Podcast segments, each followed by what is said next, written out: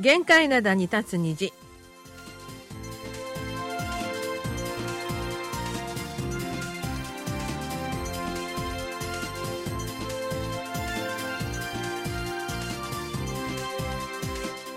皆さん、こんにちは。11月8日水曜日の限界灘に立つ虹、スキマフとゆうちゃんもです。今週ソウルは急に冷え込んできました。北風も強く、朝の気温は3度です。カレンダーを見たら今日は立冬、寒くなるのも仕方がありません。冬の始まりです。マルコムの母さんことキムヤスンです。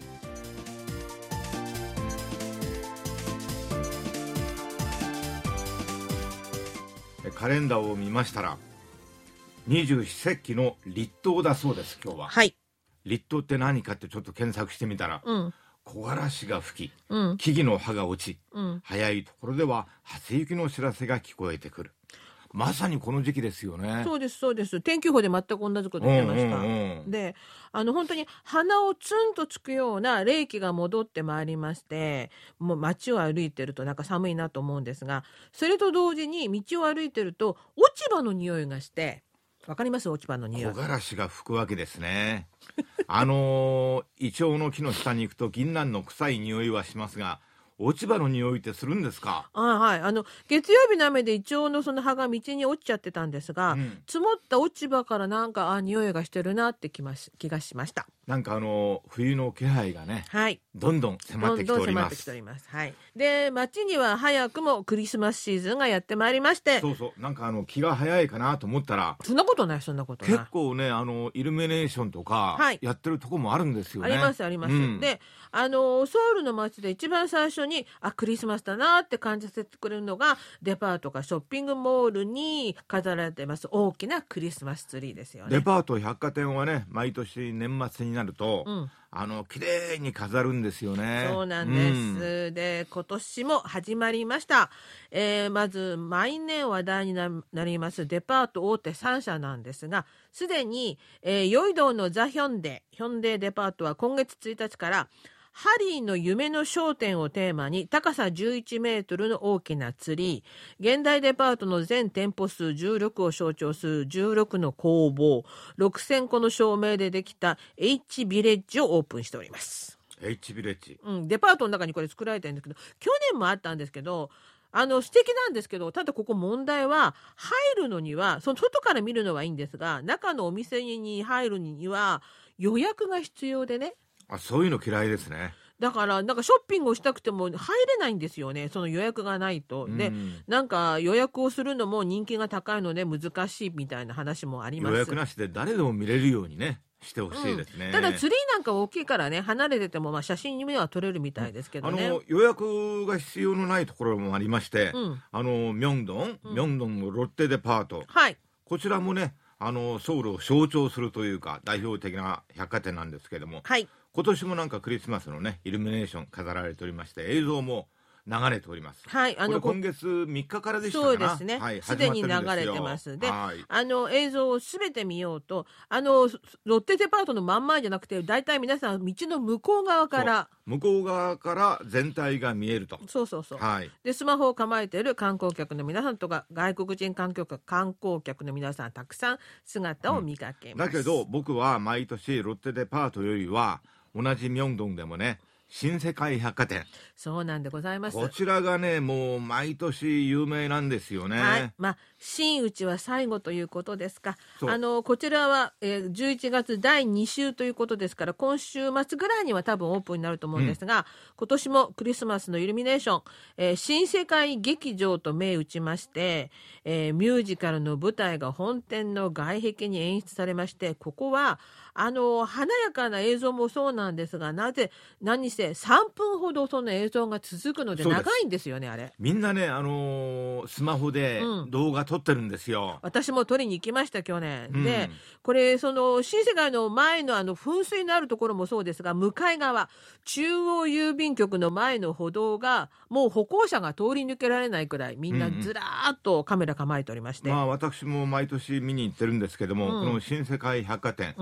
実はその外壁、外側の壁全体がスクリーンみたいになるんですよね。そうなんですよ。それでね、もう私ほぼ毎日というかよく通るんですが、10月初めから、うん、その外壁をスクリーンにするための工事がもう始まっておりました。はい、はい、ですからこれからソウル旅行を計画しているリスナーの皆さんはぜひミョンドンのこの2つのデパートの外壁のクリスマス映像、これだけはご覧になっていただきたいなと思います。実物を見ていただきたい。本当に素敵な、まあ、機会があればぜひ、はい、って感じですね。その他ホテルも負けてはおりませんで、インチョン空港のそばにあるパラダイスシティ、このホテルがですね、あちこちにクリスマスの雰囲気を盛り上げる飾り付けができているんですが、特にこのホテル有名なのは中央のロビーに草間弥生さんの大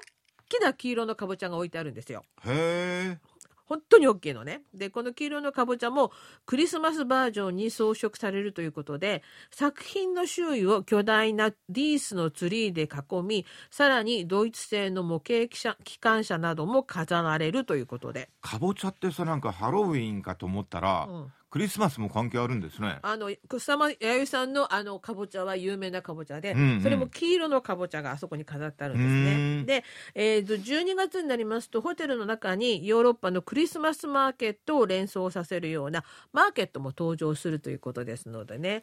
インチョン空港のそばですので、時間があったらご覧になるのもいいんじゃないかなと思います。はい、それからもちろんテーマパーク、ロッテワールド、エバーランド、ソウルランド、みんなクリスマスの飾り付けがパーク内のあちこちに行われまして、写真を撮るには絶好のポイントということですね。百貨店とかね、ホテルとか、テーマパークじゃなくても、至る所で結構綺麗なイルミネーション飾ってますので、はい、まあ東京とかね、日本もそうだと思うんですけれども、なんかクリスマスの飾り付けっていうと、私この年になってもなんか見てるだけでワクワク嬉しくなってくるので、年とはあんまり、嬉しくなってる時にちょっと申し訳ないんですけれども、はい、ちょっと心の片隅ではね、なんかほら今年はあちこちで戦争とかも続いているので、単純に楽しんでいいのかなってちょっと思ったりしました。素晴らしい。なんかクリスマスケーキにさ、休戦とか停戦とかちょっとやってほしいですね。言ってください、ケーキ屋さんに。ケーキ屋さんに行ってどうするんだよ。だってケーキ屋さんに言えばケーキ屋さんが作ってくれるんでしょうか。いや、素晴らしい社会的なご発言でした、すきまさんの。はい、それでは今日最初の曲です。 IU が歌います、ミリメリークリスマス。事前にメリークリスマス。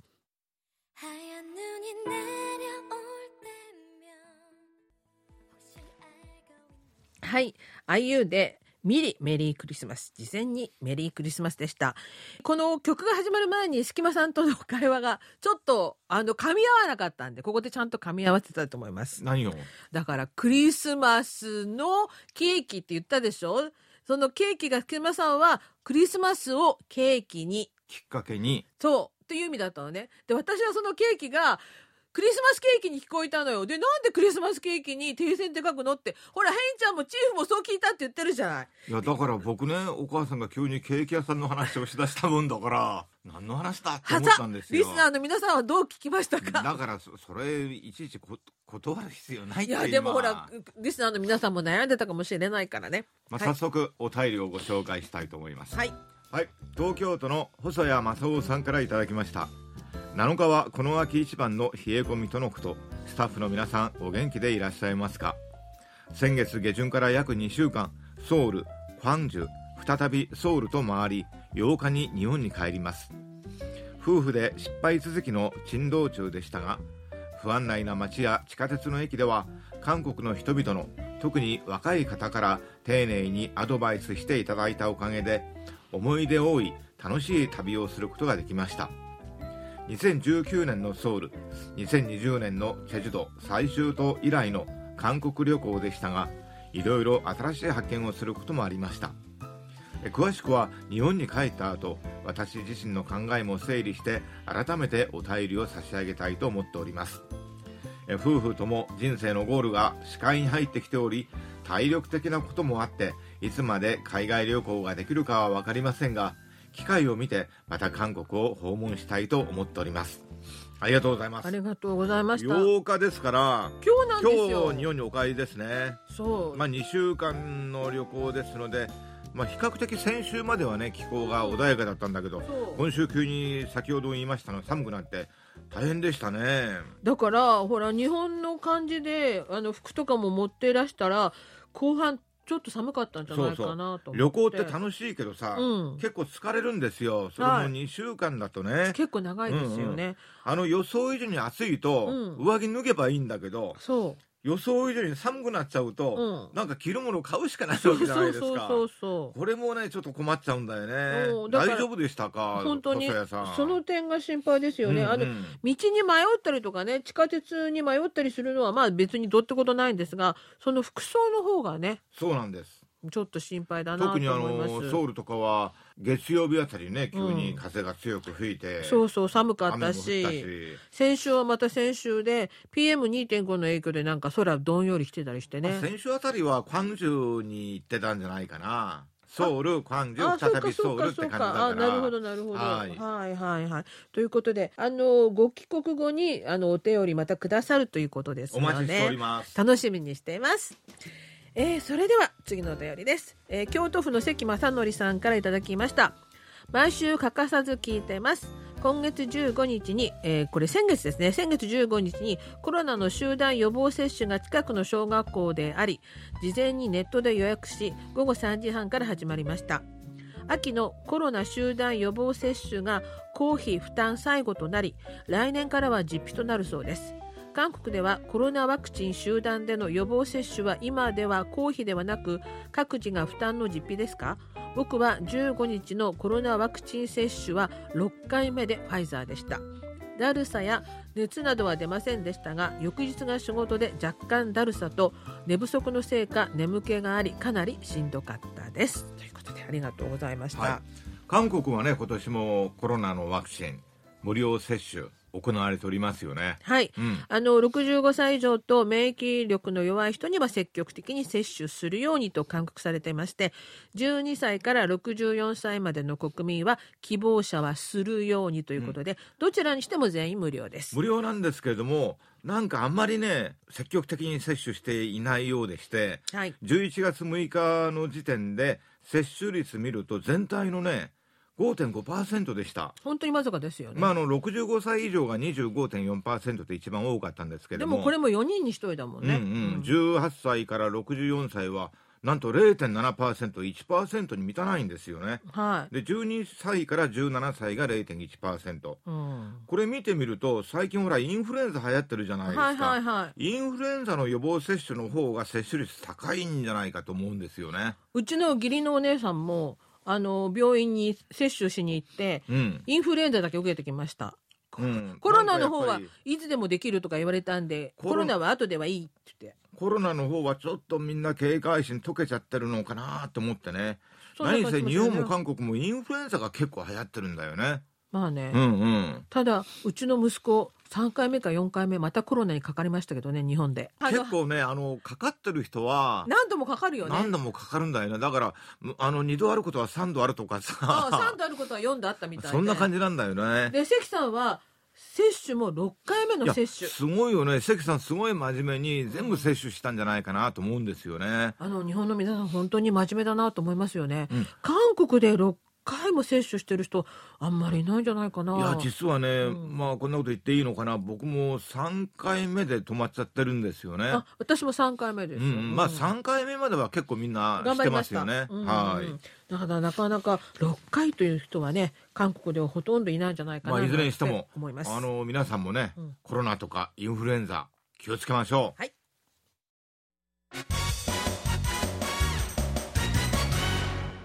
いっちゃなよドットコリアマル秘社会面。水曜日の限界なだは新聞の社会面から最新の面白情報、知っておくと得になるマル秘情報ピックアップ、毒舌解説で解剖するマル秘社会面をお届けします。今日はですねカーソンビではなくカーチェンビの時代という話です。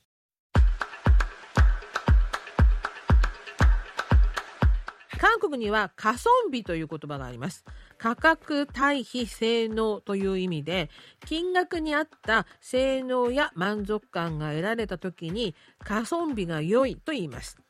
しかし最近はカソンビではなくカーチェンビの時代になったようです。カーチェンビとはチェミ、価格対比面白さということで、金額に合った面白さが重要になっています。特に食品や流通業界ではその影響が大きく出ており、商品の名前を長くしたり、商品の大きさをやたら大きくしてみたりして、面白さを追求する製品が人気を得ています。例えばバーガーキングは今年4月、商品名が39文字になる長い名前のハンバーガーを発売しました。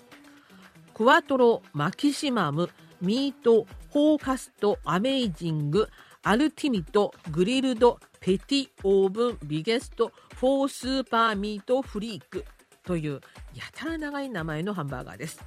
牛肉のパテが3枚重なっているハンバーガーなんですが、売り場ではあまりにも名前が長いので、クワトラマキシム以下省略と注文するそうです。ロッテは既存のチョコパイの大きさを大きくアップしたビッグサイズのチョコパイを発売しました。チョコパイ1個の重さが 40g だということで、他のメーカーのチョコパイが 28g、35g くらいなので、確かにビッグサイズに見えます。このような商品は20代30代向けのものです。この世代の消費習慣は面白さを追求するために消費するというものです。 SNS を通じて面白い製品を見つけ、 SNS を通じて共有していきます。単純に製品を購入するだけではなく、自分の消費経験を再生産するので、企業の立場としては実にありがたい消費者です。そのため企業は面白さと経験を同時に追求するこの世代に向けて、若者層に人気のあるキャラクターと商品をコラボしたキャラクターマーケティングを繰り広げています。代表的なのがサンリッパンのポケモンパンでした。最近ではロッテ製菓がサンリオとコラボした風船ガムを出しましたが、これはロッテの既存の風船ガムにサンリオの70種類のキャラクターのついたパッケージを加えたものです。コンビニを訪れた女子高校生は、気分転換用にサンリオのキャラクターのついた製品を買っている、可愛くて人気のあるキャラクターがついていればキャラクターのない製品よりも手が伸びると語っています。コンビニ業界はキャラクター商品だけではなく、スポーツ業界とも手を組んでいます。セブンイレブンは韓国プロサッカー連盟の協力を得て K リーグの選手カードを発売しました。 K リーグの人気選手100人とレジェンド選手7人の写真で構成された K リーグカードです。このカードを10パック以上買い、スタンプを積み立てれば抽選でサッカー選手のユニフォームと国際サッカー連盟 FIFA の公式サッカーボールがもらえるというイベント付きです。この K リーグカードは発売と同時にセブンイレブンの全商品の中で売上第3位に躍り出て、発売からわずか10日で100万個以上売れました。またアイデア商品を販売し、年商100億ウォンを達成した企業もあります。この会社のヒット商品は2020年に流行したヌンオリチッケ、雪アヒルです。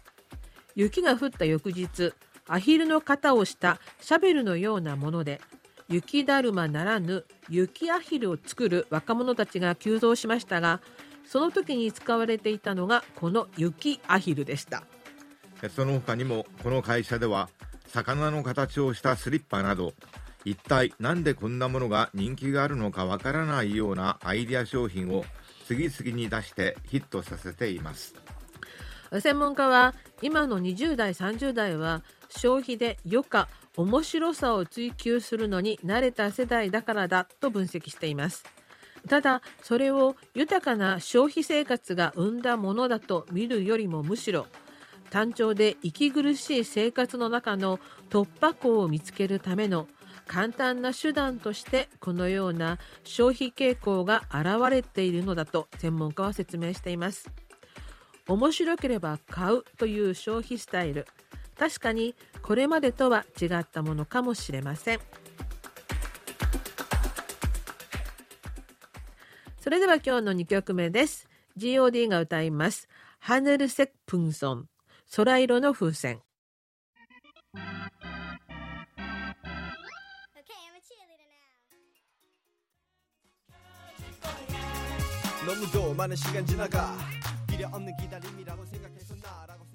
はい、GOD で하늘색 풍선空色の風船でした。それでは後半のお便りです。三井隆さんからいただきました、はい、久しぶりにお便りします。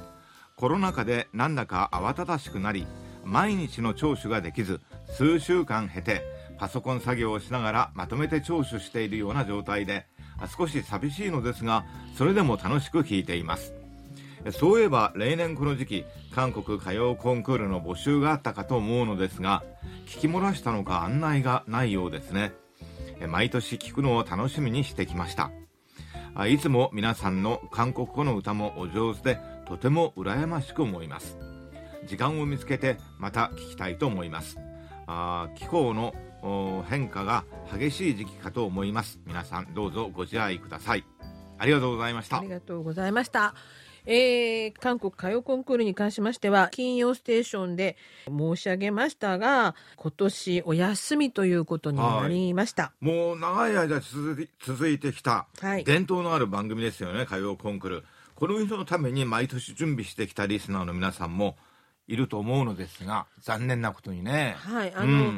三井さんも過去に何度かこの韓国歌謡コンクールに出場していただいたんですが、本当にありがとうございました。今年はお休みなんですね、うん、で、他にも歌謡コンクールだけは出場しますというリスナーたくさんいらっしゃったと思うんですが、そしてすでに出場、今年も頑張ろうと練習を重ねてきたリスナーもいたかもしれないんですが、本当に申し訳ありません、はい、今年は。金曜ステーションでもね、お知らせしたんですけれども、日本語放送の放送開始記念日の特別番組に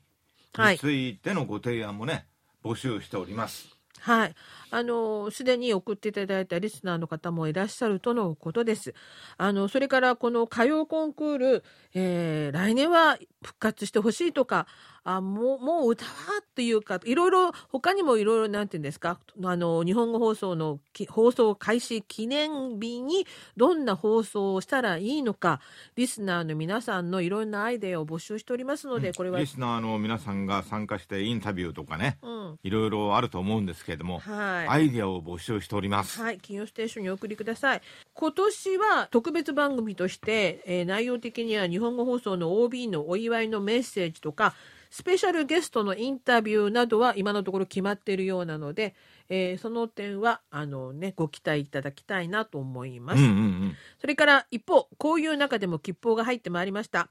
夏に行われた日本の2023ハムフェアで、日本短波クラブの行った人気投票で KBS ワールドラジオがまた1位に輝きました。ありがとうございました。実はね、 KBS のワールドラジオって結構1位がずっと続いていたんだけど、去年ね、そう初めて2位になってしまったんですよ。そうなんです。結構ショックでしたよね、それがまた1位に戻りました。これも本当にリスナーの皆さんのおかげだと思っております。ありがとうございました。それではまた来週水曜日のお相手はスキマオクとゆうちゃんもと丸くめのお母さんことキミヤスンでした。アンニョンゲセヨ。